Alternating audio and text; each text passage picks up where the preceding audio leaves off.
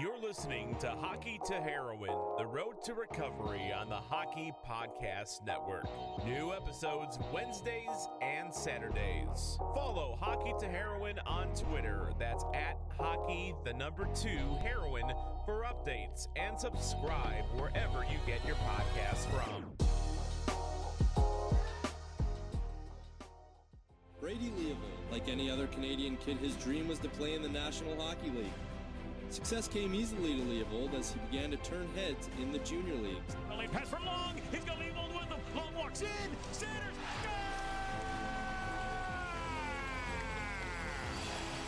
Leavold's a right-hand shot rotates and then sends it along back to Leavold.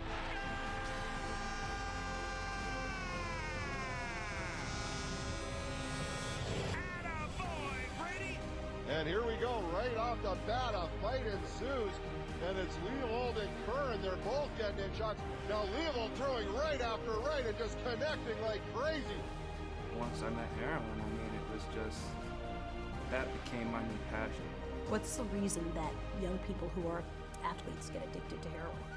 They injure themselves and they're more likely to be prescribed an opioid. And once addicted, many are going to switch over to heroin because it's much more cost effective. And the effects that they produce in the brain are indistinguishable. When we talk about painkillers, we're essentially talking about heroin pills.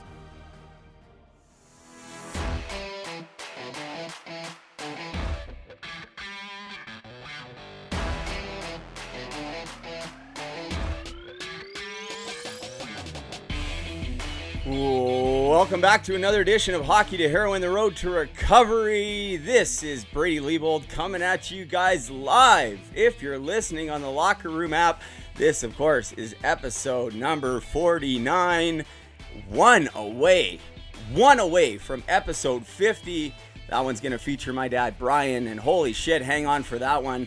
Uh, if you think my story is uh, is one for the books, he's got one uh, just as good. Uh, you know, I, I cannot imagine uh, having to watch uh, one of my kids go through what I went through and, and just the helpless feelings, you know, and, and, then, you know, having to see me and, you know, essentially going to seeing me from go from, you know, the brink of the NHL, playing major junior hockey, broke into the American Hockey League. Uh, and uh, a few years later, there I was, severely addicted to drugs. Shortly thereafter, homeless on the streets of Vancouver, Hastings, which is widely regarded as, as the worst 10 block radius in North America. If you're not familiar with it, uh, familiarize yourself with Hastings Street in Vancouver, British Columbia, Canada. There is no other place like it. I was homeless down there for eight months. Uh, between there and a place called Surrey, uh, which is arguably worse than Vancouver, uh, worse than Hastings. It's basically like a mini Hastings, uh, a lot more violent. Uh, it was scarier, to be honest. I actually enjoyed being on Hastings more than I enjoyed being in Surrey. But there was several times, multiple days, my dad was combing the streets. you know, you know, combing through the other thousands of homeless people. And if you think I'm exaggerating, I'm not. Uh, check it out, Hastings Street, Vancouver. Uh, dead bodies on the street, people doing drugs on the street, uh, violence on the street. It's insane. And uh, my dad was down there looking for me, and, and in, some cases, turning over um, overdosed bodies, lifeless bodies. Uh, and my dad is a, a retired uh, North Vancouver district firefighter.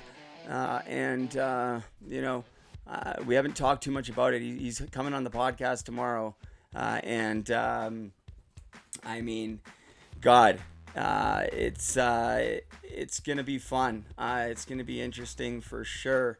Uh, but we could talk all about that um, tomorrow with him, um, and we'll leave we'll leave some of it we'll leave some of it for that. Um, but guys, if you're listening and you're not listening live right now. Uh, hopefully, you're listening on the Hockey Podcast Network. You guys can check them out anywhere on social media at HockeyPodNet and their website, www.thehockeypodcastnetwork.com. Guys, if you're a hockey fan, NHL fan, doesn't matter what team you cheer for, we have a podcast for you. Uh, one for every single NHL team. And on top of that, we have uh, original content such as Hockey to Heroin, Road to Recovery. We also have Tales with TR, that's Terry Ryan's podcast. Such a great listen. He was also a guest on my show.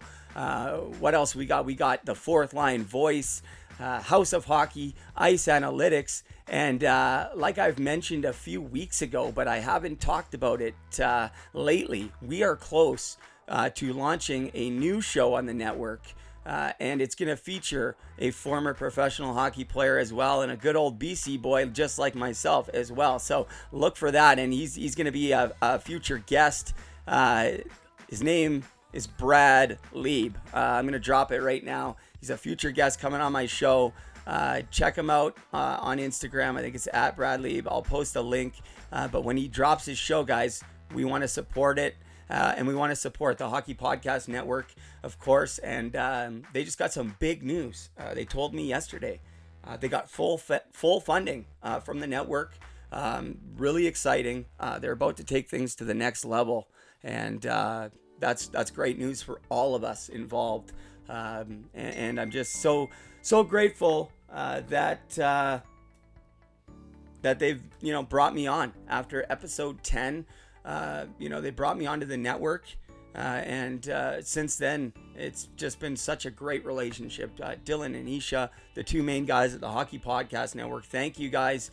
your tireless work is really starting to pay off. It's really starting to pay off. Um, and good for you guys. Um, I'm proud of you guys, and I'm honored to be on the Hockey Podcast Network, guys. So wherever you're listening, um, subscribe, please, to the Hockey Podcast Network. And I'll quickly say uh, there are two feeds. If you search for the Hockey Heroin Road to Recovery feeds, you're going to come across two feeds. Um, you're going to come across uh, one with a, a cartoony like picture, and then you're going to come across another one with a couple of hockey sticks and a syringe. Uh, essentially, they're both the same podcast, uh, but one is the Hockey Podcast Network feed, and one is my f- personal feed. Uh, so the new episodes are uploaded to the Hockey Podcast Network 24 hours before they're uploaded onto my personal feed. Uh, however, the Hockey Podcast Network feed only starts at episode 10. Uh, so it's kind of, we're working on getting it onto one feed. Um, so I apologize for that, but just quickly wanted to explain that to all of you guys. Let me take a quick sip of tea. My throat is closing up as it often does. And I don't have a guest to uh, to, to talk today. Well, I need to do that. Um, guys, I am not recording in the Matthew Lazinski Memorial Studio.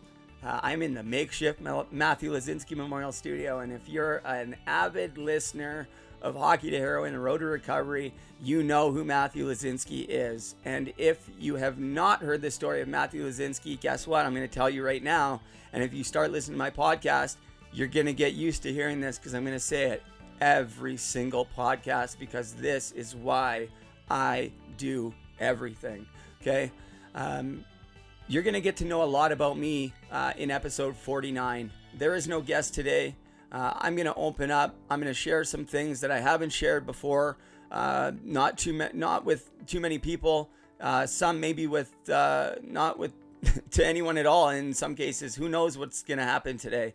Um, but um, you know, you, my hockey my hockey podcast is called Hockey to Heroin. It hockey and heroin don't really go together.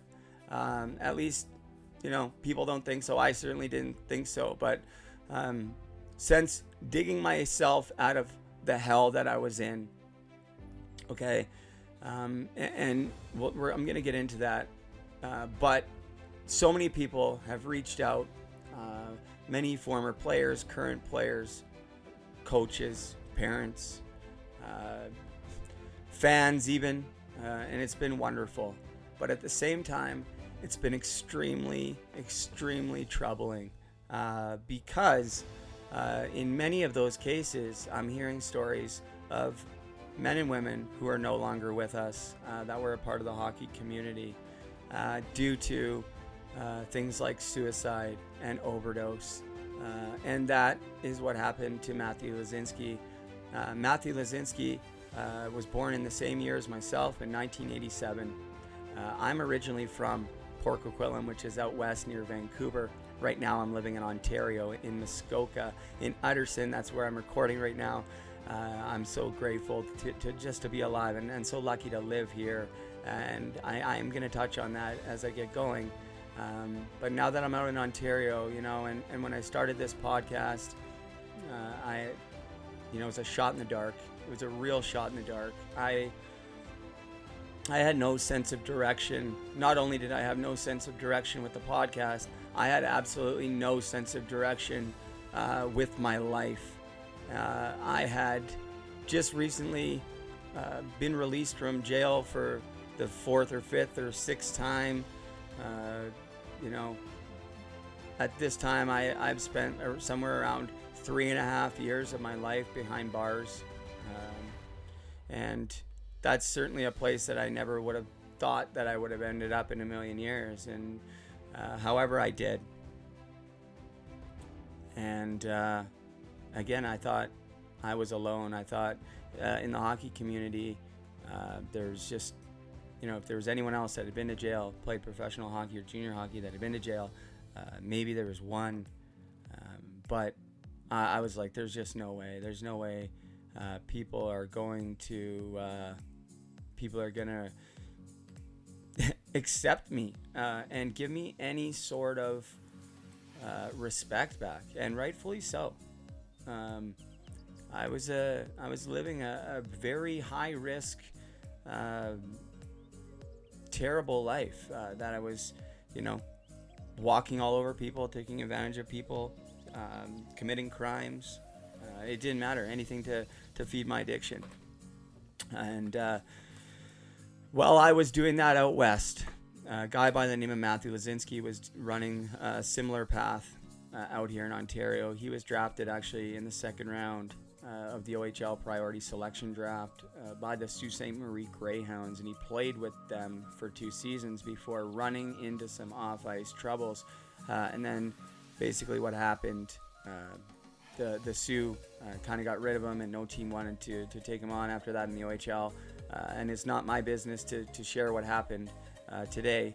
Um, that is not my story to tell. Um, in detail and, and again i don't have all the, the, the fine details so that's another reason why i won't touch on it however uh, basically he was left with no support and uh, he, he, struggled with mental health and addiction um, from then on and uh, yeah, we lost matthew lazinski in 2017 um, and uh, i never met him uh, but like i said uh, i had no direction with my podcast didn't know what the hell I was doing. Um, but when I started the podcast, I was like, how am I going to get this out there? Like, how am I ever going to get people to, to listen to me talk? How, how are people going to know that, uh, that I'm even doing this? Uh, I had been off social media. I mean, that's not entirely true. Uh, I guess my Twitter page was up since 2012, but I hadn't been on it in years and years and years. Uh, and then I was locked out of my personal Facebook page, which I still am. Um, so I wasn't using that. So and then the only other Facebook account I had was a fake Facebook account under a fake name, uh, so that I could you know do my things in the underworld and you know commun- no pictures of me, no nothing, uh, pay as you go phones, uh, no bank accounts. Um, just yeah, it was it was crazy and. Um, so when I, I recorded the first podcast, I was like, man, I got to get back on Facebook. I was like, I have to. Like, that's, you know, so I, I went on Facebook, and, and Facebook kind of has a, a, creepy, scary algorithm when I think about it because, uh, you know, I started adding, you know, originally I started adding some guys, I just added anyone I could think of, and it was kind of crazy. I can't remember off the top of my head who the, the first people I added were. Uh, but it was crazy, like people that I wouldn't, you wouldn't typically think. Like, wasn't like my closest friends, or it was just random people that were coming to my mind. And and what I didn't realize uh, is that everything was happening exactly the way that it was supposed to be happening.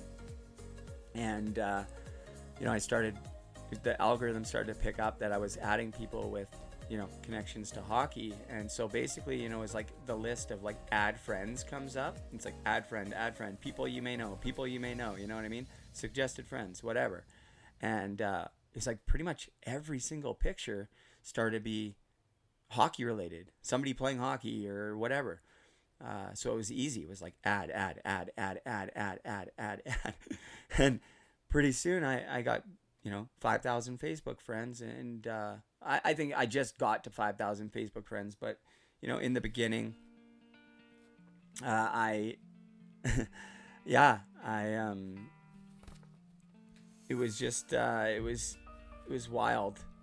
Uh, I, I didn't, uh, I didn't, at first, I didn't even send it to the people that I knew because I was like, eh, I don't know how people are going to think. Let's see. So it was sending the link to the first episode, uh, which is sounds terrible, by the way, when I go back and listen to it.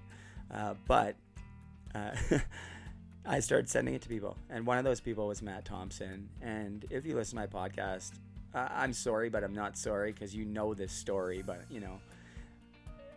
I'm gonna keep telling it because it's just so important to me and everything that I do. And uh, so Matt Thompson, another guy I didn't know, he messaged me and uh, it, you know he just he went into great detail and he explained the story of Matthew Lazinski with me and uh, that he was him and they were best friends and uh, that you know how much he missed him and uh, that he would do anything to get him back and uh, you know since that day Matt and I have become like best friends. if you know my story, I just got back from his house and like I never met him before this. So, you know, and then he was like, "Man, you got to be you're so lucky that you're here." Like, you know, and I think he wanted to connect with me too because he feels like he's getting a piece of Matthew Lazinski back from me and he, he said that to me so many times and um, it's it's been such an incredible journey. So it was so tragic to hear about Matthew Lazinski but in that moment, I was like, wow. I was like, how the hell, after the amount of times that you overdose, Brady, and I'm going to talk about that as things go on today. Uh, why? Why are you still here? And, and he's not. And, you know, Matt and I continue to talk as the days pass, and, and I started to keep recording podcasts, and, and I decided that, you know, I there's this old chicken coop on the on the property here where I live at, at my girlfriend Taylor's parents' house, and um, it's full of junk and, and everything run down. It was like literally it was full of chickens and chicken shit for the longest time, and um, the kids were, were pretty loud and, and stuff. So I was like, man, I need I need a quiet area. So that that was what I wanted to do, and then uh, you know I started talking to Matt Thompson more, and I was like, man I was like, this is going to be the Matthew Lazinski Memorial Studio. This is not just a chicken coop. This is, you know, this is an opportunity for for me to to remember a guy that I never met, uh, but him and I were the same age, and you know, similar, very similar stories as far as the hockey goes and the addiction and. Um, I was like, you know, I had never heard the story of Matthew Lazinski. And then from there, I started hearing more stories. And it was like, why, why didn't I know this story? You know what I mean? Like, how can something like this happen and it just go under the, like, swept under the rug? It's, so I was like, you know, one, Matthew Lazinski died in, in such a tragic way, overdosing, and I died over 10 times. I was lucky that I was Narcan every single time. And, uh, you know, one of those times, you know, somebody's not there, the Narcan's not there, uh, I'm not here. And uh, so I was like, Matt and I were like, hey, Thompson, we're like, hey, yeah. He's like, I'm going to help you with the studio. And he sent me some money as a donation uh, to get some supplies for the studio because I was like, if we're gonna do this, we're gonna do the studio, like we got to do this right. You know what I mean? And so he sent me some money and uh, and I started going at it. And then all of a sudden he came down like a week later, and now uh, it should it should be done by now. But you know, we're I'm gonna get it done. I'm getting it done in the next 10 days Uh, and another guy, another friend of Matt's is coming to spray fo- foam it. Another friend of Matt Lazinski's coming up to do the drywall. I'm going to talk about that in a later episode. It's just so awesome. It's so amazing. It's the Matthew Lazinski Memorial Studio. I have a plaque made. A lot of people know this. Uh, I was able to give it to Matt. It just Matt has brought me out of retirement. He owns a senior men's team. He bought me all new hockey gear. I just went up to his house for the first time. He's been here a couple times. I'm going back up to his house, playing with him this year. I haven't played hockey in eight years, and he brought me back out on the ice for the first time in full equipment in eight years, just last week.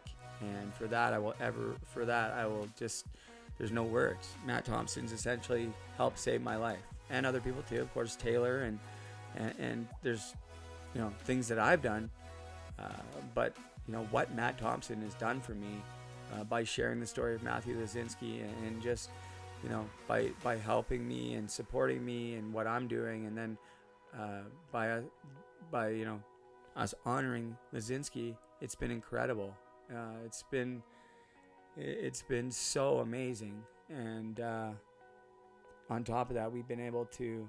I've shared this lots. Is we've been, I've been able to connect with Matthew Lazinski's family, and uh, it's just you know as hard as that is, and uh, you know I think maybe they were a little bit uh, apprehensive at first, uh, but I hope now that they could see that what we're doing is like truly genuine. And the reason why I'm doing this is I just want Matthew Lazinski, and so does Matt Thompson. We want him remembered the way that he should be remembered. You know, uh, he was going through a really, really, really tough time, and uh, man, I, I know I, I was there, and I don't know.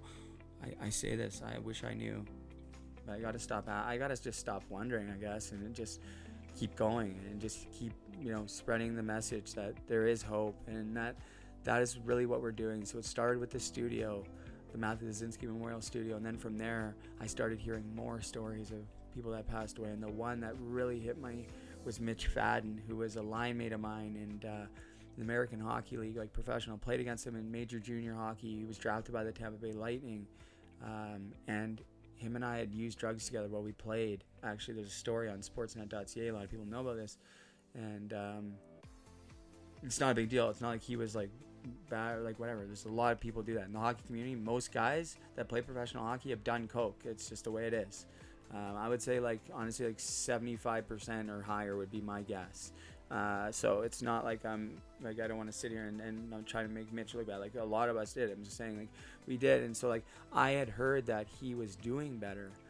Uh, and I went to go reach. I was messaging him on Facebook. I wanted to get him on the podcast. I was messaging him and messaging him and messaging him. And uh, all of a sudden I get a message and it was like some guy that I hadn't met. Now now he's a friend of mine, Justin Bryan, who's my life coach actually. And he he goes, "You need to call me." And I call him. He goes, "Hey, bro." He's like, "Mitch Fadden passed away in 2017." And I said, "No fucking way! Like, how?" And he's like, "Overdose, accidental overdose." And uh, you know, the story that I heard was that whatever it was was laced with fentanyl, and and that was it. And and uh, that one, like, totally fucked me up. Excuse my French, but um you know, because that like me, him and I lived together. Uh, we my first year pro, like the beginning of the year for like three months. Like you know what I mean, and uh, uh, just it rocked my world. And, and I was like, man, something needs to be done. And that's where the Puck Support Foundation is is being created. So. Um, and the Gratitude Crusade. And the Gratitude Crusade has been wildly successful. Thank you to everyone that's taken part in this. Um, what it is, guys. It's it's it's all about being grateful because every single day I wake up and I'm like, you know what, Brady? There is simply no reason, good reason that I can think why I am alive and why others like Lazinski and Mitch Fadden are not like Derek Boogaard. Um, the way that I was living my life was so destructive and self-destructive, and there was times when I intentionally tried to to do that, and I'm still here, uh, and I don't. I don't know. It's something had to be done. Puck Support Foundation. Go to pucksupport.com, guys. Check it out. get involved. It's a developing nonprofit. There's a GoFundMe page set up right now. Uh, the Gratitude Crusade. So I, I started the Gratitude Crusade, and I'm about to I'm about to like ramp this Gratitude Crusade up even more because I've nominated a bunch of people. I don't think they saw that I did it, uh, and I'm gonna change it a little bit. But originally, this was what it was: is that it was all about being grateful because it doesn't matter where you are in life, okay? Especially right now, if you're listening to this, you have headphones or a phone or a car or all three or whatever. Could life be better? Sure. But you're living, you're breathing. What a gift. What a gift. What do we really have to complain about? We can do anything we want. If we change our attitudes, surround ourselves with the right people, and just make the right decisions, anything is possible. Anything is possible. Maybe not in the exact way you want it to be. But, like, you know, I don't think I could play in the NHL as a player. But if I work hard enough, I know I could get to the NHL and uh, as a coach or whatever. I, that's not even what I want, but I'm just saying, I'm using it as an example. The possibilities are endless. You just have to be grateful and positive, and that's what the Gratitude Crusade is all about. So, you know, if you're nominated for the Gratitude Crusade, and you can follow it on Instagram at Gratitude Crusade, and you can follow at Puck Support and at Hockey to Heroin, at Hockey to Heroin Podcast. Um, there's a bunch. So please do. If you're listening, please do. And, you know, I started this saying, I was like, hey, you know, I'm, I, I, I know that I sound cheesy sometimes, but I'm being authentic. I, I will say this, and I keep saying this. And I used to be like, if someone keeps saying that they're not lying, they're probably fucking lying. Like, why are they, why do they keep? It's like no, but I'm, I'm, I am so fucking authentic and real. I, have no reason to lie. Any stories I tell are not lies. If anything, I would lie. I would have lied to to make myself not look so fucking bad. I've done some crazy. I made some horrible decisions embarrassing decisions. And I'm going to share these stories today. Um, but the Puck Support Foundation, guys, to support the hockey community, mental health and addiction issues that are so prevalent that just never seem uh, to end. Every single day, I am getting messages and comments, and it just people are struggling, and we only have heard about the big names, the NHL guys, and that, those are so tragic. Rick Rypien, Derek Boogaard, Wade Belak.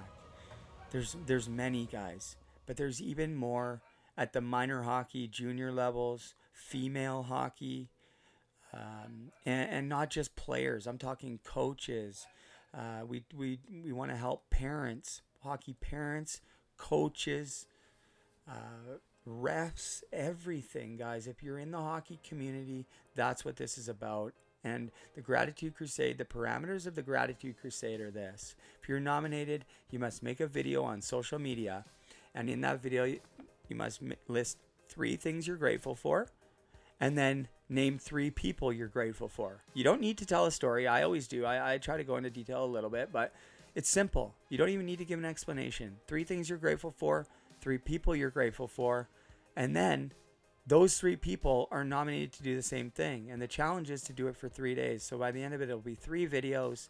Nine people will have been nominated by you, and you'll have listed nine things that you're grateful for. But you don't have to only lit, do three every day. I, I nominate even more than that every day cause, and list more things that I'm grateful for because I have endless things that I'm grateful for. And what this does, guys, is it shifts. It shifts your attitude uh, to the attitude of gratitude. And I know you probably heard that and it sounds cheesy, and I get it. Trust me, I get it. I used to be like, oh, that's fucking loser saying that. That guy's such a loser. Uh, like, that was me. I was that guy. Listen to this guy, fucking all high and mighty on himself. Like, what do you think she's. Uh, no, no, no. Uh, like, seriously.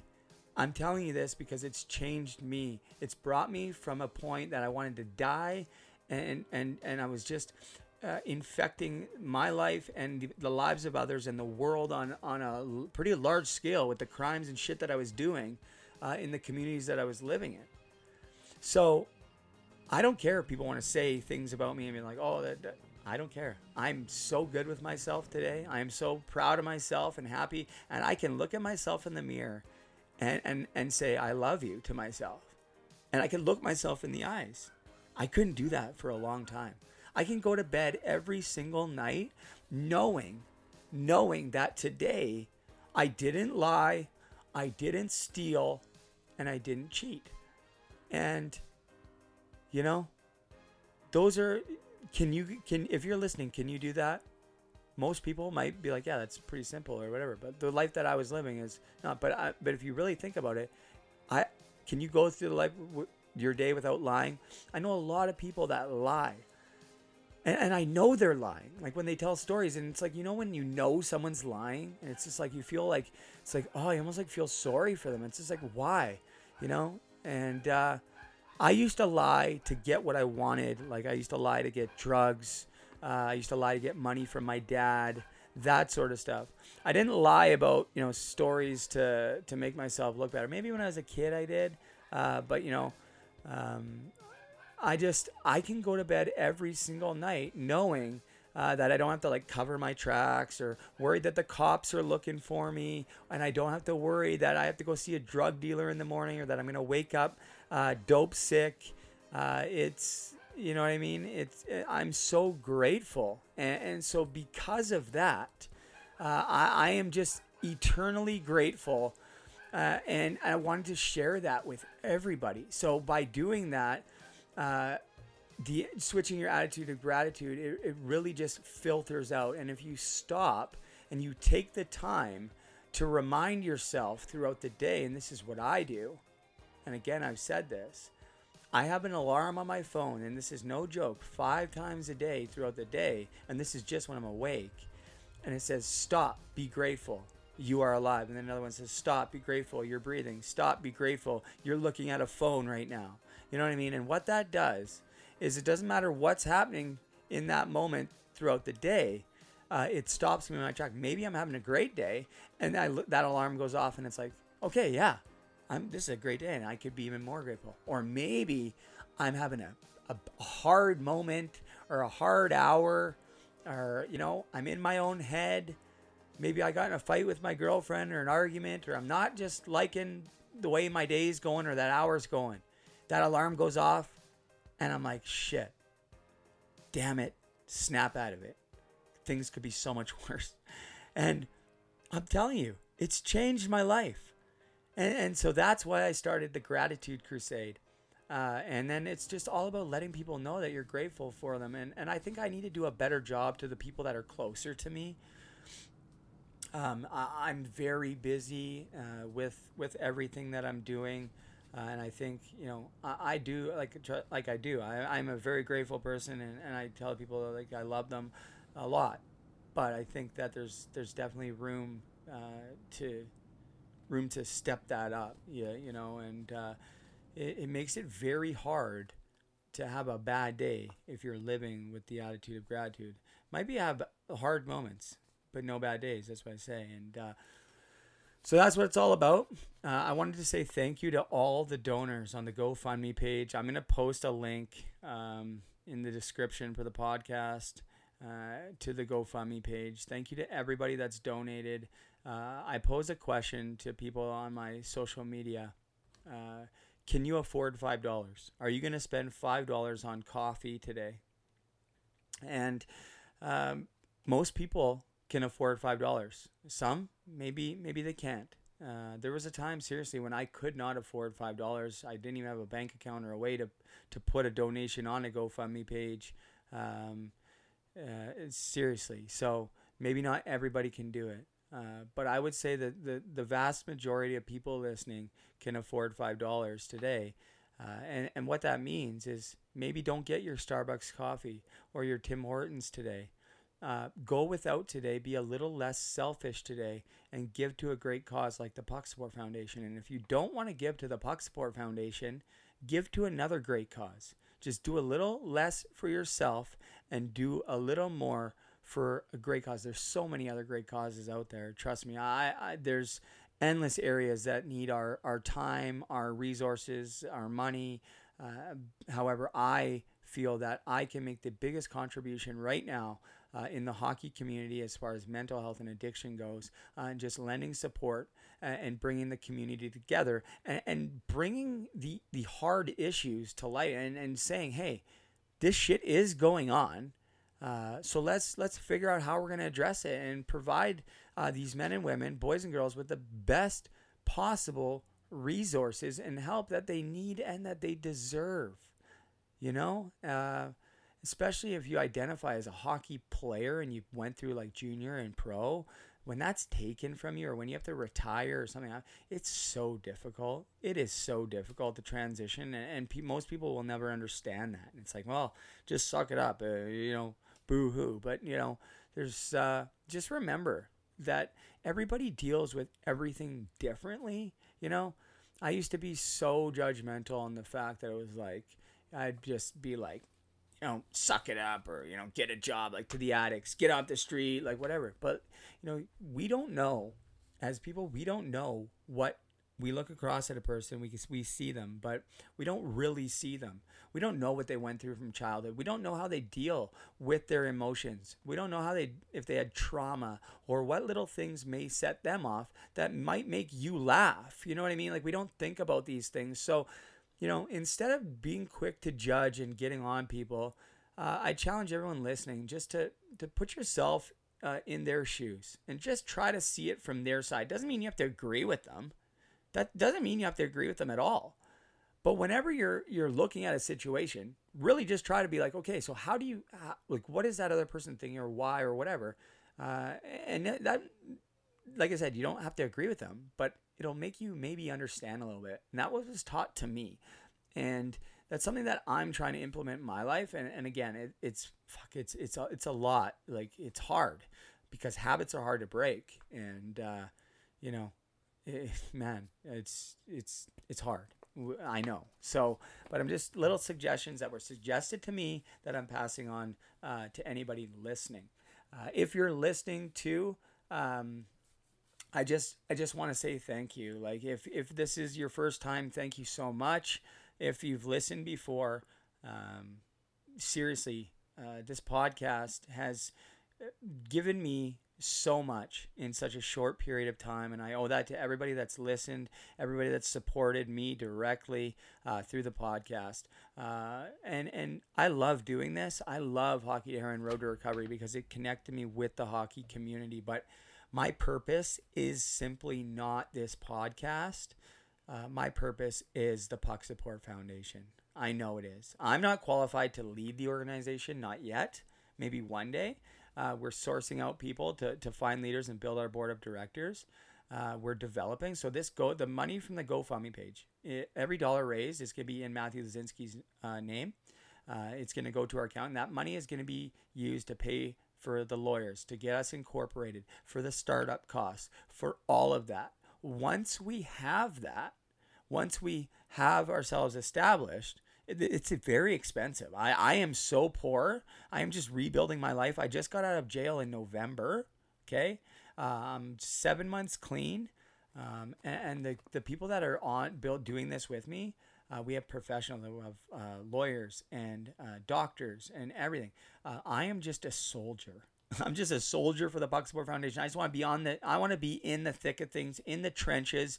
Um, you know, and and that's it. Uh, I will not be in charge of the money or any of that. I had to start this GoFundMe page because I did not have the money or the resources to, to, to pay for the lawyers and do all that. I really tried hard not to do a GoFundMe I really tried hard not to, I'll be honest.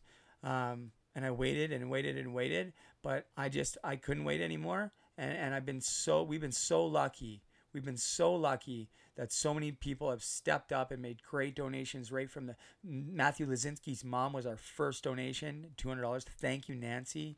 Amazing that she's supporting it. Like, how awesome is that? My dad's donated a bunch. Of, we're almost we're close to two thousand dollars. There's a goal of twenty five thousand. We're gonna need twenty five million. We're not gonna need to raise twenty five million on the GoFundMe page though, but we will need like about twenty five thousand to really get started and to get serious. And then we can go after the government grants and the large donors. uh, people are reaching out to me every single day, and I feel helpless because there's only so much I can do right now. I want to be able to have a place for these guys to come and get help, these women to go and get help. You know, I want to be able to, you know, uh, I, too. I don't have my teeth. Uh, I just got some great news from Rob McDougall, who's one of the most talented artists out there, and especially in the hockey community. Check him out at Rob McDougall Artist on Instagram. He's responsible for for doing the logos. He updated the Puck Support Foundation logo that was originally done from Jesse Paradise's girlfriend, which was unbelievable. Um, she did such a great job. He just added the gratitude, the logo for gratitude. That's in the Pucksupport Foundation logo. That's what that swirl is. Yeah, that means gratitude. Um, so Rob McDougall called me yesterday. He's like, I have somebody, I have a friend that wants to step up and give you four thousand dollars to get your teeth fixed because I lost them playing in the WHL. Uh, and uh, it's just amazing. So Rob, thank you, man. Uh, another guy messaged me and said he'll pitch in two thousand, so that's six thousand dollars to get my teeth fixed. And it's my hope that once we get like grants and stuff, and we have this money from the Puck Support Foundation, that I will be able to step in with the Puck Support Foundation team and have a division for that where we have money allotted for people that are struggling, uh, that have played hockey and lost their teeth and are not getting the proper coverage that they deserve so that they can feel better, so that they can go to a job interview or whatever and feel good. Uh, and not only that, we connect the players and just bring community. So check it out, pucksupport.com. Thank you to everybody that's donated. Listen, the $5, donate $5. We don't need the, the $100 donations. Of course, they're great, the 200 I've donated $5 twice. I also donated $50. I am broke. I can't afford to do that. But listen, the hockey community cannot afford to see any more tragedies because we're not doing anything. Um, and if you want if you want us to go in a certain direction, get involved. The door is wide open. Email us team at pucksupport.com, T E A M at pucksupport.com. Guys, I know I'm kind of all over the place. I'm going to get into the episode, uh, but this episode was probably brought to you by Team Issue Limited. Team Issues connecting all walks of life. Team Issue does this by recreating that special feeling of being part of something bigger, a community for all striving towards the same goal.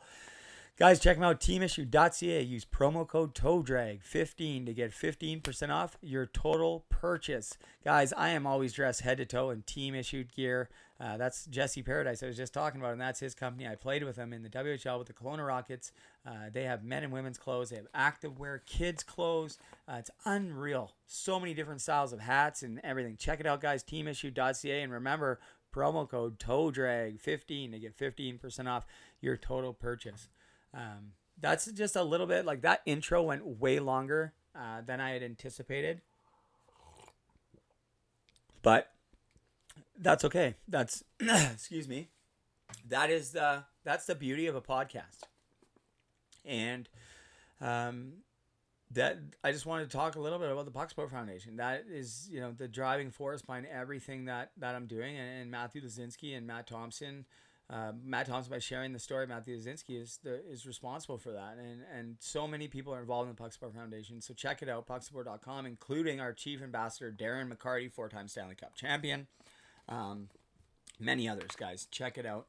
Uh, but I do want to talk a little bit about my life, um, just to cue up the episode for tomorrow, episode 50, featuring my dad Brian.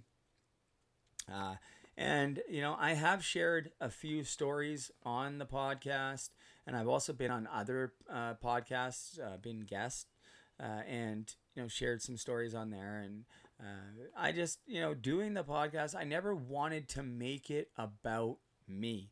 This is not about me. It's not about my name or, or anything. Uh, I just felt that, you know, one, I needed to do something to connect with the hockey community. And then once I was able to connect to that hockey community and I was like, wow, this, and I was like, hey, this can, you know, I can do this. And I started to get that hope.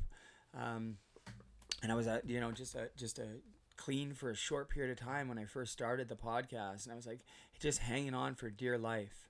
Um, but uh, once I got connected with the hockey community, I was like, hey, um, you know, we got to do something. And uh, it's it's not about me. It's, it's about something so much bigger than i could ever be. And uh, I, i'm just sick of seeing all the tragedies. And uh, we could talk about it for days and days and days and i could talk but no we need action. So thank you to everyone that's donated. But like i said uh, i'm going to share a little bit about my story and and uh, and just open up a little bit. So, uh, like I said, I was born on August 21st, 1987. I just turned 33 years old um, a couple weeks ago.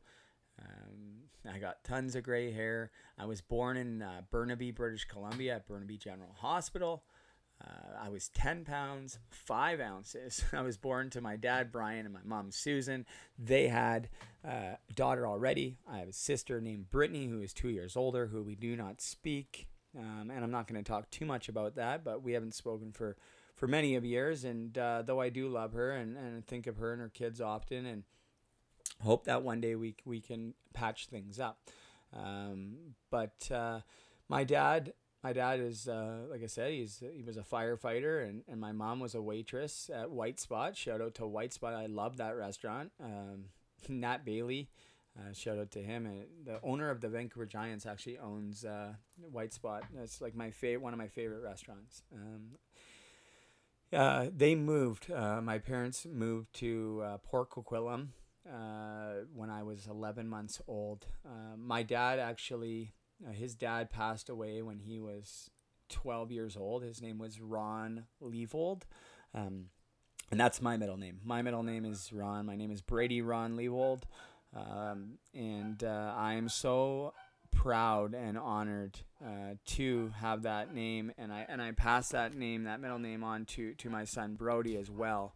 Uh, and that is uh, something. Some some that's a man that I've thought about often. Is my grandpa Ron, and he passed away when my dad was twelve. And uh, unfortunately, my grandma passed away in 2009, and I never got a chance to ask her too too many questions about my grandpa like I wish I would have got to. Um, however, uh, she did tell me that it, it did affect my dad, and of course, he was 12 years old. They were they were essentially best friends, and uh, you know he might he was his coach. He coached baseball and everything. My dad was uh, a hockey goalie and a, and a catcher in baseball uh, a very good ball player. Uh, my mom was a ball player and an athlete as well too. Um, so they moved out to, to Port Coquitlam, which is Port Coquitlam is it's located. It's about like 27 kilometers east of Vancouver. Uh, located like near on the Fraser River. If you're if you know BC at all, it's it's beautiful. There's mountains in the backdrop, and uh, essentially when they moved out there, it was kind of like the sticks. It was kind of like in the middle of nowhere. Uh, but the population's doubled since then. Uh, I think right now it's like the 88th largest city uh, in Canada, Port Coquitlam. Uh, there's about 60,000 people living there today. When my parents moved there, there's somewhere around 30,000. Uh, however, it's it's pretty much uh, part of Vancouver. It's part of the Lower Mainland. Um, it's uh, it was a great place to to grow up. Uh, I grew up on the south side of Port Coquitlam. There's the north side and south side, the epic battles, segregated by two high schools. Uh, of course, Port Coquitlam is the hometown of uh, Terry Fox. Uh, if you're Canadian, you don't need me to tell you who Terry Fox is, and I'm hoping if you're not Canadian, you know who Terry Fox is as well. Uh, Port Coquitlam is actually uh, widely known to for uh, another horrible reason, and that's the Pickton Pig Farm, uh, and just uh, tragic. And the Pickton Pig Farm is uh, where there was a lot of um, females' bodies recovered in um, from they were off the streets of Vancouver on Hastings uh, and Surrey, where I was homeless, and they were brought to this place and, and, and killed just terribly. Um, and that is, you know, why my hometown is really known. Um, but it's uh, we we've been able to get through it, and, and the, the community is, is very strong. And actually, it's funny because my brother-in-law, not my brother-in-law, sorry, my step brother is now actually the mayor of Port Coquitlam, uh, and he's just done a tremendous job. Uh, he's only two years older than myself, but he was always involved in politics, and uh, he's just he's he's gonna do great things. It wouldn't surprise me if he'd be the prime minister one day. Uh, honestly, um, he's he's just uh, he's a class act guy, uh, and he's done a great job with Port Coquitlam. So shout outs to Mayor Brad West. but you know, I grew up on, on a street called Morrison, 1485 Morrison, guys, and uh, wow, uh, nice house, family, you know, normal family house. That uh, the backyard was big and and no fence. It was just bush, just bush, just trees and trails, and it was cool and uh, provided me lots of fun.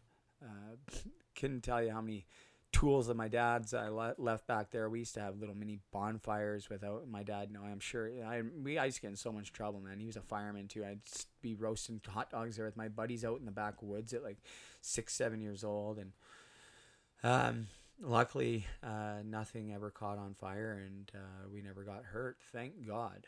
Um, a couple things happened that that kind of affected my childhood and uh, in major ways. And the first one was uh, my mom moved out uh, just before my fifth birthday, and that was a, a really hard time. I think for all of us, for my dad, of course, and and I never thought about this as a kid. Uh, you, you don't realize it, uh, and I didn't realize it until I, I actually found a letter uh, that he had written my mom after my grandma passed away, and it, me and my sister read it. And it was just so tragic, and uh, you know, so I think my dad was crushed. My mom left, and um, uh, you know, I still saw my mom and uh, my mom before I say anything. I want to say.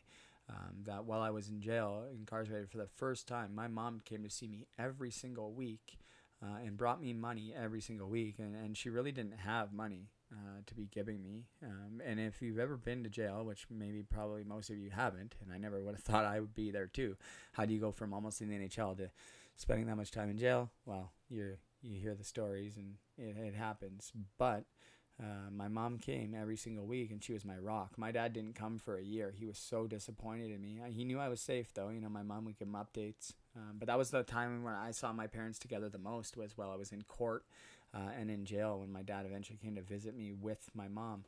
Uh, but um, it it was uh, I couldn't have done it without my mom, uh, and she's been there for me through my addiction and let me live with her several times. Um, and I've you know also been uh, hard on her as well. Um, so I just want to say that my mom, though yes, she left when I was five. My dad was with my dad. Honestly, I was with him probably 85, 90 percent of the time. Um, me and my sister. Uh, and my dad was he's such a great guy. Holy shit! I don't know how he did it. I don't know how my dad did it. Um, but I did listen. I did see my mom. Uh, my mom. Now looking back, I, I was really angry at my mom. Uh, all through, especially my teenage years. I remember like getting drunk. Uh, every time I drink, uh, I cry and call my mom, and that's why I stopped drinking because it was like I'd call her and rip her apart. I don't know if I'd still do that. I don't drink anymore, but um, now that I've gone through and I'm going to talk about the decisions I've made and, and the relationships I've lost, like my kids, I haven't seen my kids in years. Like I, I understand my mom was going through um, things, and now I realize that my mom was there a lot more than what I realized. Um, uh, however, there were still some things that, that happened that affected me. Um, and of course, being a young boy, uh, you know, not having their mom for, for that love and affection, I think had a big, big, uh, I think that had a huge part um, with everything now learning uh, about opiates on the brain and, and, how it affects in certain situations and why and all of that. Um, uh, it makes it makes sense to me now. Uh, so, um, but, you know, my dad, I think my dad wasn't like a affectionate type. Of, he was my dad supported everything I've done, gave me rides everywhere, always there, never missed a game, never like he is like a my dad's a rock. Like he's, you know what I mean? Like I just seriously, I took my dad for granted. I still kind of do. I think I need to like totally just realize, um, and that's something that I'm really starting to to dial in. It's like um, the sacrifices my dad made. Uh, literally, he he just he was so selfless. Like where my mom maybe was, you know, driven by some of her own personal desires and stuff. Which I completely understand because I totally got fucking ripped out of the rails way worse than she ever did. So I'm not putting my mind, and it happens. I'm just saying, my dad legit put his life on hold uh, and stepped up and did fucking everything he could uh, to be just an unbelievable dad.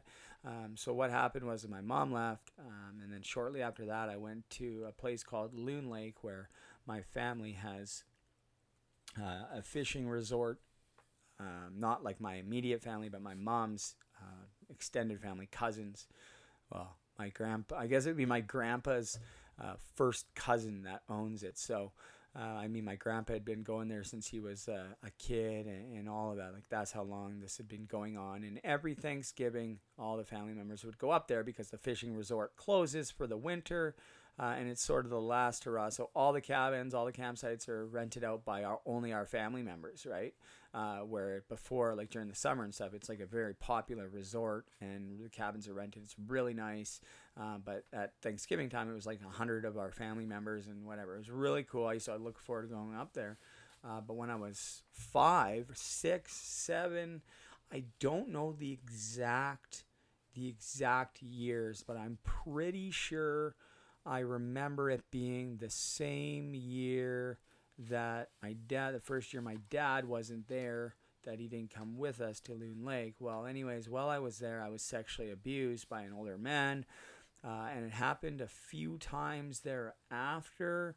Uh, it's very foggy for me, uh, but I know um, there's just certain things that I remember about it, and I try not to think about it. This is something that I'm dealing with, but uh, there's just certain little things like um, there was this the band the Ramones and uh, this guy lured me to his cabin with this Ramones CD. I remember he brought it to the cabin I was staying at, and then was like, oh, and played a song. Was like, oh, I have more of their albums back here. And uh, anyways, I was really young and uh, uh, trusting and, all of that. And, and after that happened, I forget exactly what was said or worded. I just remember being scared, confused, and uh, I just not understanding. But shortly thereafter, uh, you know, on the school playground, you start to hear things, you start to learn things, you know, things are confusing.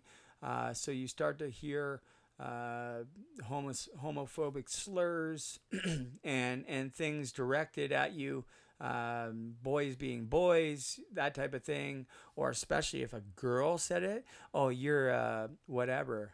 And when they would say it to me, I that would put me and be like, oh, they know, like, because in my mind, I'm not attracted to men. I never have been, and I will just say every time I say this, I say it's it's like Seinfeld. Not that there's anything wrong with that. Like I have friends who are who are gay and, and I support it 100%. But I'm just I'm very much attracted to women uh, and always have been. But because I was sexually abused by a man, it, it gave me the understanding that now I was gay. And so not being able to to really understand what that meant uh, exactly and so like I, in my mind, it's like, okay, that happened to you, and, and you did that with a guy, so you're gay. And I was like, if people find out about this, I'm fucking fried. Like, my life is over. So I fucking stuffed it. I stuffed that so down. Uh, so now I was, you know, missing my mom, uh, hiding sexual abuse, uh, but in love with hockey. Okay, so um, my dad put me on on skates at a pretty young age. I remember like in kindergarten or just before kindergarten, my sister would be at school and me and my dad would hit the local rink and and he's got the footage hopefully still. Um, and you know, I think I think I was a bit of a natural. Um, I was always one of the best on my team, if not the best on my team, especially at a young age. Um, but that's because I worked hard at it, and I worked hard at it because I liked the way it made me feel. Uh, I didn't have to worry about where my mom was or if she was going to come because, you know, there was times where I was told I was going to my mom's, um, and then I would have to stay at my neighbor's. Um, by the way, I'll give a shout out to Bob and Louise Levis, who I got a package from in the mail on my birthday. They sent Louise sent me cookies. She makes the best cookies. They were our neighbors directly next door, uh, and without them, uh, our family simply wouldn't have been able to do it. Uh, they were like a, a, third set of grandparents, and, and their their daughter babysat me. I actually tried to slip her the tongue. Um, pretty funny, because uh, I was like six years old, five years old, and uh, it's not funny now that I look back. I, I think it was because of to what happened to me, uh, but also by watching 90210. So I just remember trying to to make out with her or whatever it was. Um, I'm not sure if I tried anything else, uh, but I just remember uh, having those feelings of like attractedness and, and being young, uh, so young, uh, but because you know I had that other stuff happen to me and I'd been exposed to that, I started having those feelings. But now I was having them towards you know of course women, and, and that's about stealing my dad's Playboys and and doing all that, um, and uh, and that became you know I, I became very i became sexually active at a very young age um, very young age like grade six uh, we were doing things that we should not have been doing uh, as far as smoking and drinking like smoking pot and drinking and uh, going in the bush with groups and, and just girls and boys. Just we had a different uh, it was uh, interesting and, and it's tr- just I don't know if a, a, few of us just were misguided and, and it was just a perfect storm. Uh, but a lot of those people uh, that were in and around those uh, groups, uh, or a couple of them are no longer with us. Uh, my best friend Connor is on the street, homeless right now. Um, and I wish there was something I could do for him. Uh, talked to him a couple times. Seriously, severely addicted. Um, but you know, I, I was just really upset getting back to, to Bob and Louise and confused and all that. But but hockey uh, was my driving my driving force. But you know, my mom would, would not show up, so we'd stay at Bob and Louise's, and then um, you know, I would think that she was coming to my games or she wouldn't show up because she had to work or whatever. But as a kid, I wasn't told this. So during the game, I'm not focused on the game. I'm just waiting for her to come through those doors because I'm waiting to see my mom. Uh, and holy shit, man, whenever my mom came to see me play, it was like I played so much better. Um, you know, and I just remember she would come in when I was little and she would like hold up her hands, like, how many goals have you scored? Did I miss? And I'd hold up like two, one, three, one. Um, but you know, I think the last time my mom came to see me play, I was playing in the East Coast Hockey League. She came for three games. I got first star in every single game, and uh, yeah, I just tore it up. Um, I think, uh, yeah, but uh, it just it was just actually it was hard. But hockey and just on and off the ice, like I, like I would literally sit in my basement with a stick in my hands and. Uh, stick handle a golf ball or I'd be on the, the front street and I'd be playing like I'd play street hockey with everybody. We had such a good group of friends at a young age that were playing and then at an older age, man, did we have a lights out group that were playing uh, hockey at like underground at IKEA all nights, all hours of the night. Like all of us played like junior and pro now. Um, when I was like 16, we were like 16, 17, 18. That's what we used to do. Party one night and then go play street hockey the other night. It's pretty fun. Um, but yeah, hockey just, you know, I wanted to give a quick shout out uh, to Peter Gordon, um, who was a friend of mine. I think he was five years older than me. He lived up the street from me and he was a goalie. Uh, my dad actually coached him uh, when he was in Bantam and I was younger. He was the, the coach or the goalie for the Bantam AAA team and he was a really good goalie and he was a street hockey guy. Shot him at a really young age and he ended up committing suicide shortly after my dad coached him. And uh, I hope that I can find the picture of me and him. And he's all he used to love Ed Belfour and uh, had all the Ed Belfour gear and all that. And uh, I think that's really where it started. You know, that was he had moved. This Peter had moved away, and obviously we had lost connection because he got older, and I was young. I'm talking like I was like five, and he was like ten or whatever. We just play street hockey, twelve, and then as he we kind of grew apart, right? But I remember being at the rink. I remember getting to practice with my my dad's team and scoring on him when I was little.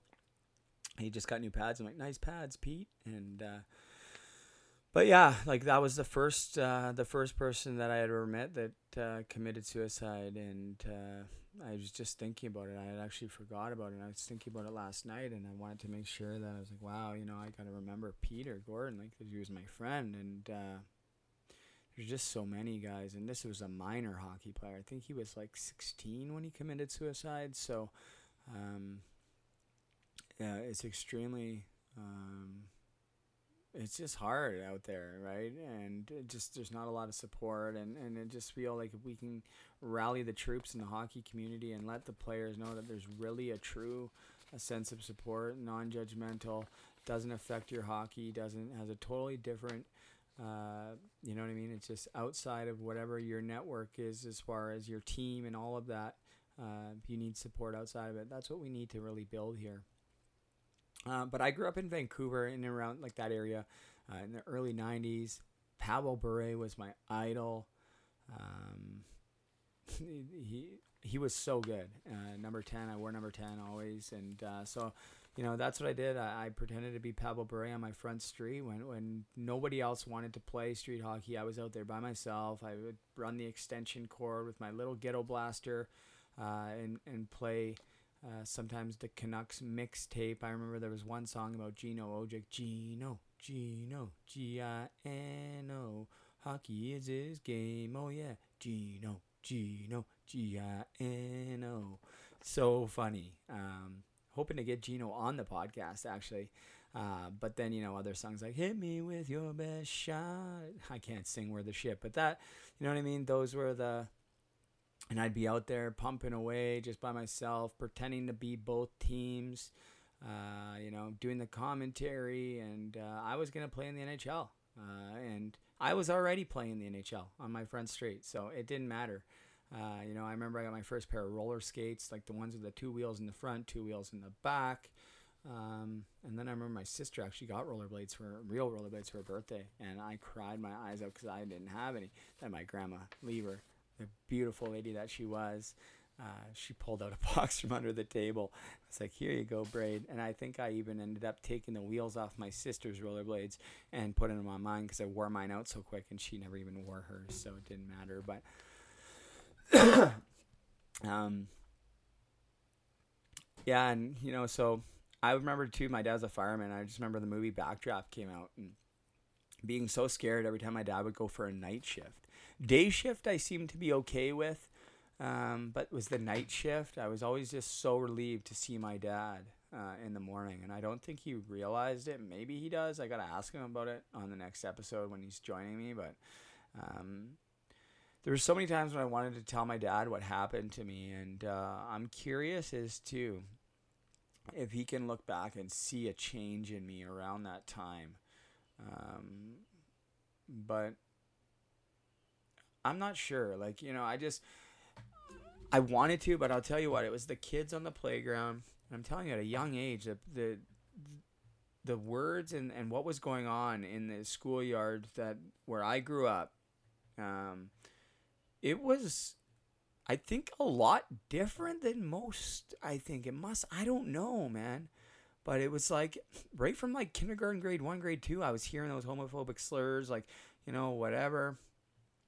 Uh, and I remember because when I first went to school, it was like kindergarten to grade seven or eight, all in one school, um, until shortly thereafter. But you know, it was just I was so scared. I I remember I used to go to a few Canucks games with my dad every year, and that was where uh, I wanted. I just felt like I wanted to talk to him always, and I would always just butter him up with a bunch of questions, and that was. And then I was like, I would just keep asking him random questions because in my mind I was thinking about like how I was gonna tell, you know, and uh, shortly after. I just learned to stuff it because I was like, man, this can't get out uh, Sheldon Kennedy came out with his story, and I was like, wow, maybe I can. But I was like, no. So I remember I told my ex girlfriend in, in grade eight, uh, I tried to tell her, I was like, hey, Natalia, I'm gay. I've shared this before. I'm like, Natalia, I'm gay. And she's like, what? And I'm like, yeah. I'm like, you know, and she's like, you're lying. I'm like, yeah, I am just lying, right? But in my mind, it wasn't gay. It was just, I was uh, trying to explain to her that, am I gay because that happened to me? And, uh, you know, I was a pretty angry kid uh, throughout uh, and, and a troubled kid on the ice, like very. Uh, we're gonna talk about with my dad. I was angry. I remember um, pretty ungrateful kid for sure. He used to throw a lot of tempers uh, if I didn't get my way, um, and I swore a lot on the ice. Uh, I used words that I didn't understand. I think like racial slurs when I was younger that I shouldn't have, um, and uh, just caused a lot of problems for my dad. Um, and I think you know deep down a lot of people could see that you know there's a good kid in there just just dealing with something just something going on and I think most people were like okay he's just missing his mom or or that's what's going on and um, so that was what it was pinned on, and I'm sure that had something to do with it. But I know deep down, like I know what it was now, and um, it. Uh, uh, my dad was had to deal with it all. He dealt with so much shit, and we're we're gonna talk about that on the next episode. But man, did he put up with a lot of my shit. Um, you know, he never pressured me to play hockey. He coached me, and there was times when he'd be like, "Hey, we got hockey, we got to the rink," and I'm like, "Okay, have fun. See you later." Like I'm staying here because I got a school dance to go to. Um, and he'd do a lap and then come back in and be like, "Are you sure?" And I'd be like, "Yeah, see ya." Like whatever, I'm staying because I was more worried about my girlfriend or whatever. I think I was always trying to get that affection uh, from a girl. Uh, you know, that love and affection that that I was missing. Um, you know, I was still playing hockey. There was a time when I wanted to quit hockey. Actually, when I, I quit the U16, I play. I never got cut from a team uh, until I got until I was 15 or 16, and uh, but before I got cut, uh, from the under 16s, which I, I believe I wouldn't have got cut. I probably would have made the team. I made the under 17s the next year, which was uh, would have been a harder team to make. Uh, but I, I just was uh, not feeling confident and just you know I pre- pretended to be sick, so I quit. Um, so I didn't get drafted in WHL. So I was list- listed by Swift Current the following year, um, and uh, you know, I braces for, for six years, and then when I went, I went to Swift Current at 16, and I, I signed a contract with them. Uh, I remember driving with my dad, and, and I just remember sleeping. And looking back, I wish I could have enjoyed that drive from Calgary. We flew to Calgary and then drove to Swift Current, and I just wish I could take go back and, and enjoy that time instead of just sleeping and, and whatever. Like I just wish I could, you know, go and just pick my dad's brain and talk hockey and, and get myself in the right uh, mind frame and just I don't know and, and I just I don't know maybe there's there's room for for teaching our our next generation of kids at a younger age implementing some sort of system in place into our hockey programs to teach kids about you know talking and sharing and all of that. I'm not sure what the answer is but I just knew that I was just holding everything in um, and uh, I was nervous, and uh, but I never felt nervous. I never felt like I was letting my dad down as far as hockey goes. Not until much later when I was starting to get into drugs. Um, but I, I don't think my dad could have ever saw uh, what what the f- what the future was was holding, and um, you know so went through my early teenage years there and I almost quit hockey after the under 16s, like I said, but I decided to stick it out and, and a shout out to uh, Jeff Burrell, who was the coach, my, my 15 year old year midget, who just got me to, to keep playing. I was going to quit. Uh, and from there, I made the under 17s and played my first games of junior B and scored my first game and then uh, got listed by Swift Current, like I said. And made Swift Current as a 16 year old, but got hurt and, and wanted to come back for my girlfriend. Um, and so I played junior B at 16 and got first team All Star, MVP of the All Star game, Rookie of the Year. Uh, had a really good year. And uh, from there, I went to Swift Current. And that was my 17 year old year. And I got Rookie of the Year the Swift Current Broncos, same trophy as Joe Sakic. But that year was a disaster for me. And uh, I remember my dad dropping me off at my billets. And uh, think this is something that people really need to think about. Is like, I don't want to knock my billets at all. My very my my billets, uh, my that my 17 year old year because I actually they're really nice people, um, and they did some some great things. But for my particular case, um, you know, I needed just a little bit more stability, and I think. Uh, the, the organizations can do a better job vetting billets for their particular situations. Like those billets would have been great for for most guys, but you know, I ended up leaving that year because I was homesick because of my girlfriend, my ex girlfriend, and uh, they brought me back. Anyways, after four days, I went home, came back, still got rookie of the year, and you know that summer. Uh, that girl found out that I cheated on her, and uh, that was a huge mistake. Uh, I never cheated on anybody since, and um, I just it just destroyed me. And so I went back to Swift Current as an 18 year old, but my mental health was just falling apart. I was just losing it over this girl. I was still battling with everything else. I was getting every opportunity, but and they even traded for my line mate in minor hockey, Ned Lukacevic, who had a five goal game that when he got traded. There was he's so talented. He was drafted by LA. Um, he was always better than me. He was like the the best player on the team, and I was usually like the second best or whatever. Um, he's a year older.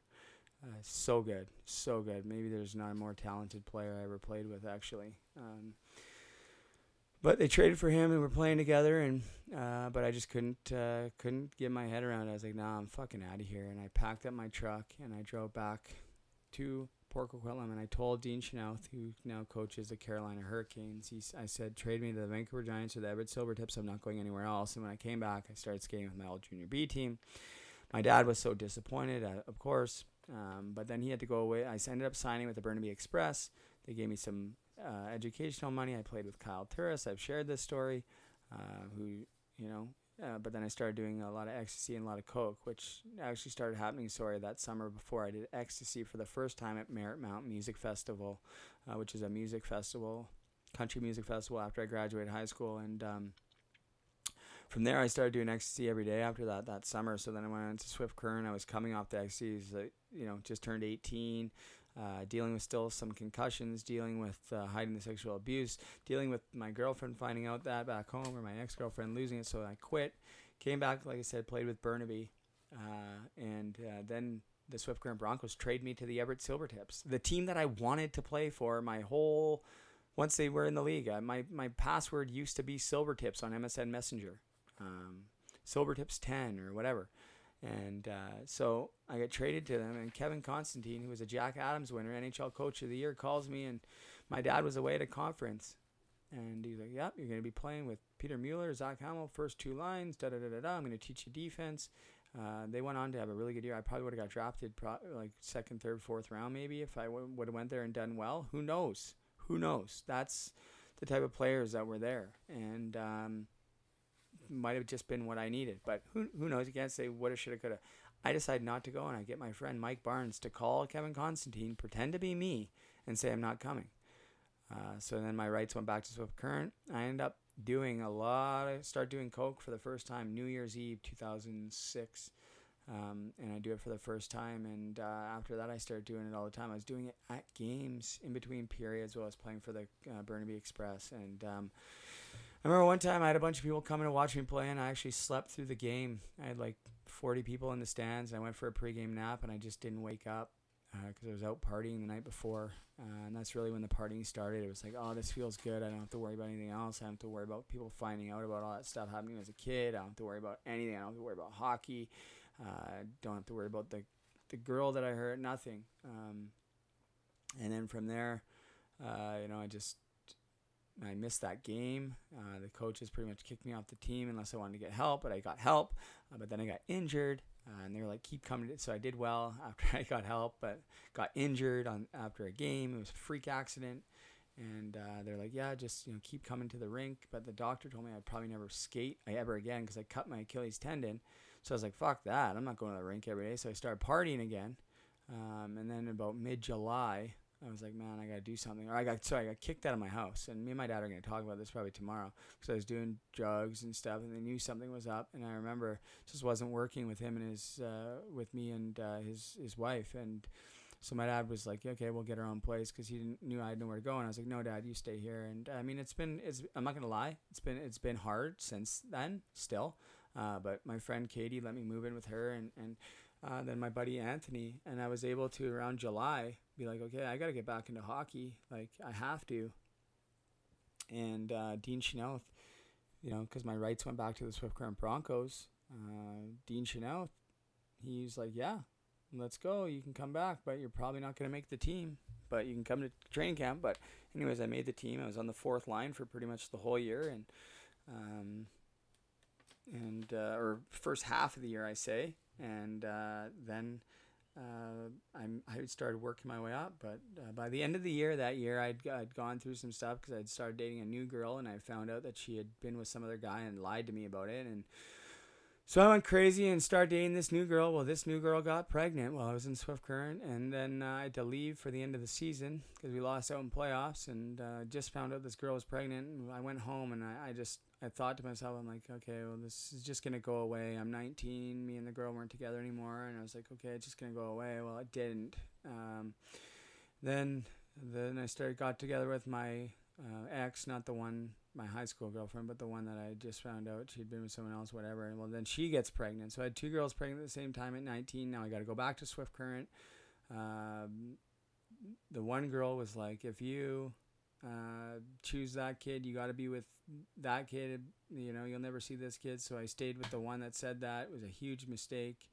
Um, and uh, just decided that I was going to cast, you know, that other kid to the side. And it was the worst decision that I ever made in my entire life. Um, and uh, it, it really fucked me up uh, from that point forward. But I went back to Swift Current. Uh, you know, I was telling telling people that the kid wasn't mine, that this girl was uh, essentially a, a whore and a slut, which she wasn't, and she's an incredible woman to this day. Uh, she's a, she's such a she supported me even when I was mean to her and when I was in jail. Um, and uh, though I don't have any communication with our our son, um, and he's uh, got a dad, um, she has been great to me, and, and I'm I'm so thankful for that. Uh, but back then, this was when I was 19. I was a total asshole. I deserved to, like, honestly, I would beat beat myself. I, I hate myself for it. I, I I'm trying to forgive myself for the way I treated her and, and treated this, just not stepped up. Um, but I just have to just accept it and, and just continue doing the right next thing or the next right thing always.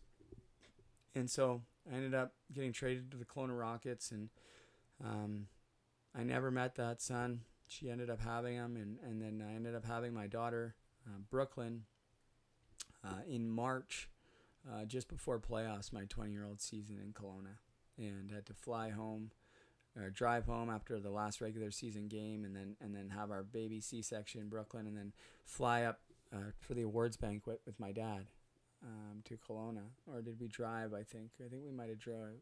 Drove. I'd have to ask him to on the next episode, but uh, and then I started playoffs. Um, and then shortly yeah, thereafter, we had another baby and uh, went home after that season though, uh, and made the made the uh, wrong decision to ask somebody for uh, coke when we were moving um, my ex uh, my kid's mother's parents' house. I asked one of her brothers for a line of coke and so he, he brought it to me and then yeah, he just decided to keep bringing it to me uh, every single day. And i mean there was times when i asked him too but then there was times when i didn't ask him and i wasn't even having to pay for it or nothing. Um, and then i signed with uh, the tampa bay lightning system and wasn't training and doing all that. And if you want to know more about that there's a sportsnet article about uh, what happened at, at that uh, that camp with Steve Stamkos, and, and that's what happened. I was doing coke every day up until then, not training. This guy was just bringing me cocaine, bringing me cocaine, bringing me cocaine. It was like, holy fuck, I couldn't stop. It was nuts. Staying up all night, uh, sweating, like tweaking out. Oh, it was just a fucking nightmare. I can't even excuse my language, but it is so. I just I, I could just go crazy thinking about it. Uh, and then finally I left to go play, and then that's when I blew my knee out. Uh, and then came home and, and started the same pattern. Uh, but then he's like, oh, if you can't sleep here, just try one of these. And uh, that's how the oxy started. And then shortly after that, I was I was prescribed them too. And um, but I mean, I had done them uh, beforehand. Uh, I just didn't think it was going to happen to me. I didn't think it was going to take me uh, from from uh, you know who I was to a shell of who I was. But I'll tell you what, the very first time I snorted an oxy, mil- I, I the very first time I did it, I snorted an oxy mil- uh, 80 milligram pill. Uh, and I puked my brains out. And I just remember thinking this feels awesome because I didn't have to think about the kid I wasn't seeing. I didn't have to think about being sexually abused. I didn't think I have to think about the stress that I wasn't training for hockey. Nothing. Um, so I just kept doing it and doing it. And it felt great. And then when you stop doing it, it's like, nope, nope, um, so it's uh, it's interesting. Uh, but listen, this is uh, it's been going on for for quite a while here. Uh, I haven't even been re- I haven't even realized that I've been talking this long. Um, but uh, yeah, it's um, it's been fun um, just talking and, and kind of all over the place. Um, it's a little bit about my story.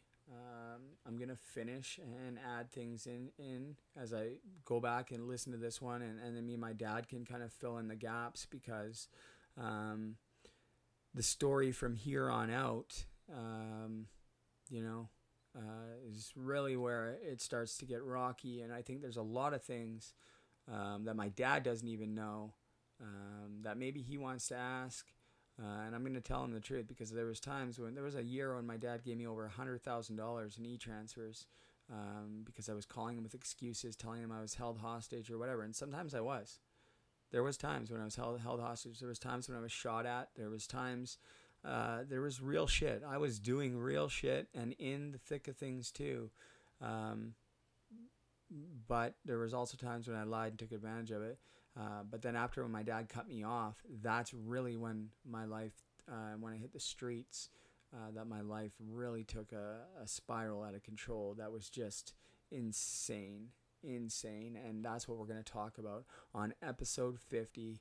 Uh, and if anybody has any questions at all from this episode, please, please email me, Brady at pucksupport.com or Brady Leavold at hockeytoheroin.com. I'm trying to merge one, make it shorter.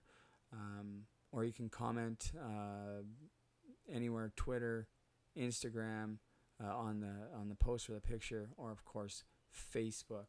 Um, there's lots that I didn't get to. There's still three pages of notes that I didn't get to. Um, you know, uh, there's a lot. There's a lot of layers. Um, but I hope that I've let you in a little glimpse uh, into into my life, and and I, I plan on, on sharing more. Um, and I, it's my hope that my dad comes on and uh, is not scared.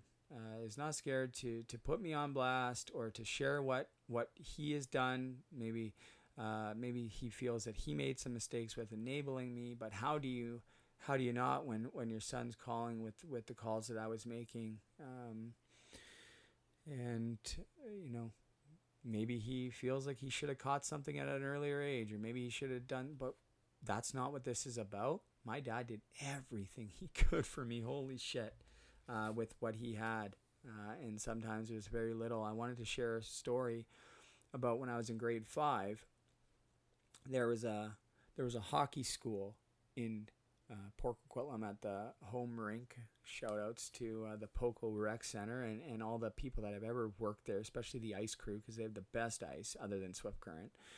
Uh, but I just love Poco, especially Poco Blue, uh, or the new Poco New, they call it Poco Blue now. Uh, but yeah, it's uh, shout outs to that rink. That's where it all. That's where it all started, right? Um, but yeah, there was a there was a hockey school uh, it was a pro D day, professional day, no school on a Friday. Um, and there's a hockey school down at the Poco Rec Center run by Aaron Janelle, who was drafted by the Washington Capitals and works as an NHL scout, I believe, or if he isn't, he was. Um, and I remember seeing this at the rink and being like, wow, this is my shot. This guy, this guy played in the NHL he needs to see me. I need to get on this ice. And I remember it was 20 bucks or something. Um, and I wanted to go so bad. And, and my dad didn't have the 20 bucks. Uh, seriously, he just, that's how tight sometimes we are on money. I remember he, I remember he, he got the 20 bucks. He's like, this is my last 20 bucks. I, I hope it's worth it. And I just remember feeling so bad. Um, but in my mind, it was like, this is, I, I didn't understand that it would, this guy wasn't going to do anything for me. Wasn't going to remember who I was after that. But in my mind, it was like, this is my ticket to the NHL. There was no major junior teams around. There was no nothing. This was like, okay, I'm going to be face to face with somebody that can get me in. Um, and, and nothing would have stopped me at that age because it was just my driving force. When I was on the ice, I didn't have to think about what that guy did to me. Uh, I didn't have to think about anything else. Uh, all I had to think about was was hearing that ice, feeling that that cold air on my face, the puck on my stick. Oh, I love stick handling. I just loved it. Um, and it was just my it was just my paradise and uh, my dad did everything he could to give me that opportunity to provide me with the best equipment remember the nike skates he had to get me for christmas one year i couldn't fucking skate in them because they were so heavy but i had five goals my first game in them in some atom aaa tournament oh my god it was so funny uh, with the matching nike orange stick uh, but you know I, I don't know how my dad did it but he did it um, and he did it to the best of his ability and a hell of a lot better than than I think most men could have done on their own. And Dad, I love you so much, and for that I am ever grateful. Mom, you know what? You made some mistakes too, uh, but you know what? I forgive you 100%. And I realize now that the mistakes you made were really not that bad. Uh, and that you actually, I have a lot of great memories with you, mom, as well. You took me fishing and and, a lot of great times with you, and uh, I cherish those memories as well. And and for that, mom, I'm sorry that I made you feel bad. Uh, I didn't realize um, what life entailed and, and, how things happened, and uh, what I really didn't realize is is how much time I really did spend with you. Uh, but but really, at the end of the day, I was with with my dad the majority of the time, uh, and he just gave me and my sister such a wonderful childhood and provided us with every opportunity to succeed and do everything that we wanted to do. And uh, Dad, I love you, and I'm looking forward to uh, having you on on episode 50. Uh, I'm not sure you ever thought that I was gonna make it. I've arrived. Episode 50 is here. I can't believe it crazy. Halfway to 100, I'm going to keep going. Thank you to everybody who's listened, not only to this episode, but to every single episode that's come out. I know I have some some listeners that, that look forward to listening, and, and to that I'm grateful.